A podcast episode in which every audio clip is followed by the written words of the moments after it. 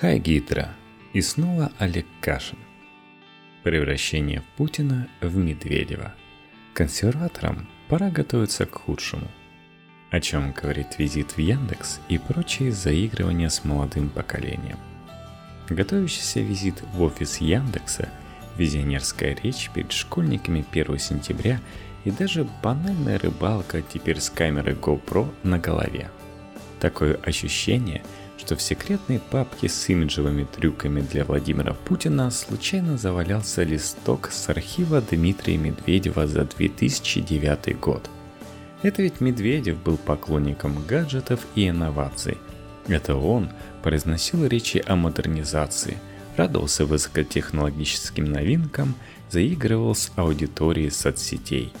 Даже урбанистическая мода, Институт Стрелка, культ общественных пространств – это все тоже из медведевских времен, когда потребность в новой городской среде и в новой жизни вообще стала вдруг политическим фактором. Знаменитый текст Юрия Сопрыкина о России айфона и России шансона был не о политике, но заканчивался самым очевидным политическим выводом, что и президенты у этих разных Россий разные, и понятно, какой из них где. Конечно, это тот случай, когда уместнее всего сказать, что это было давно и неправда. Медведевское четырехлетие теперь – тот период, о котором вспоминать очень неловко.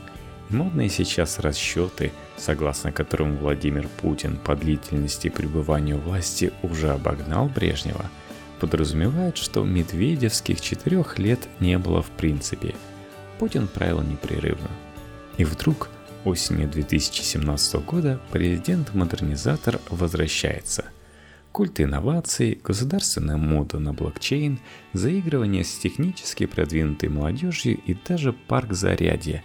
Практически все, как 7-8 лет назад, только вроде Медведева, теперь Путин. Президент шансона, уничтожив президента айфона, сам стал им, как в сказке Шварца. Сегодня все, над чем смеялись лояльные Путину консерваторы в конце нулевых, становится государственной политикой.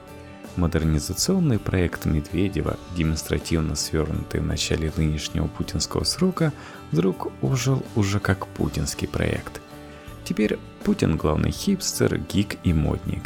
Консерватором, лоялистом, уверенно чувствующим себя в последние 5 лет, вероятно, стоит готовиться к тому, чтобы быть лишними в следующем путинском сроке или разучивать новые лозунги, забыв о своем консерватизме. Нынешние высочайшие увлечения всем модным и молодежным принято связывать с весенними успехами Навального и очередной политизацией молодых россиян. За полгода до президентских выборов Путину нужно стать прогрессивнее Навального и завоевать доверие модной молодежи. Если это так, то нет более бессмысленного занятия. Борьба за доверие электората традиционно не входит в список самых насущных потребностей Кремля. С электоратом у него и так всегда все в порядке, в том смысле, что успех на выборах зависит скорее от отлаженности избиркомовской вертикали, чем от реальных настроений граждан.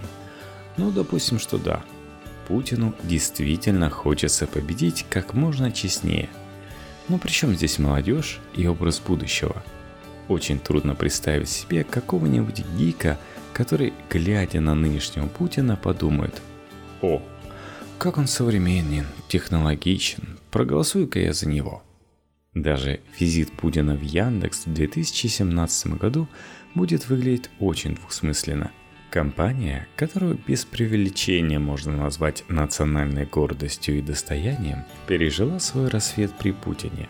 Но как можно понять, глядя, например, на нынешнее состояние Яндекс.Новостей и поиска по блокам, залогом рассвета было как раз государственное невмешательство в дела интернета, а не государственное внимание, и прогрессивный Путин, который придет в офис компании теперь, это тот же Путин, который подписывал пакет Яровой и прочие законы, ограничивающие интернет.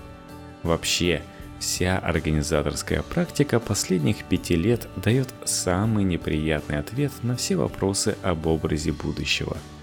И Путин, играющий в инноватора и модернизатора, на самом деле отрицает самого себя, еще вчера предпочитавшего духовные скрепы любому блокчейну. Понятно, что сам Путин не видит в этом никакого противоречия. За 18 лет он менялся столько раз, что убежденные идейные сторонники, если бы они у него были, давно сошли бы с ума. Мы помним Путина-западника и Путина-евразийца, Путина-изоляциониста и Путина-империалиста, Путина-консерватора и Путина-реформатора. Такими свойствами может обладать только человек без свойств, и отсутствие свойств, вероятно, и можно считать единственным настоящим отличительным признаком Путина. Его президентская карьера началась с драматичного предвыборного противостояния единства, созданного для его поддержки, и отечества, представлявшего те региональные и федеральные элиты, которые не были готовы согласиться с передачей власти преемнику Бориса Ельцина. Отечество было разгромлено, но почему-то так случилось, что именно оно, а не единство, стало основой путинской «Единой России».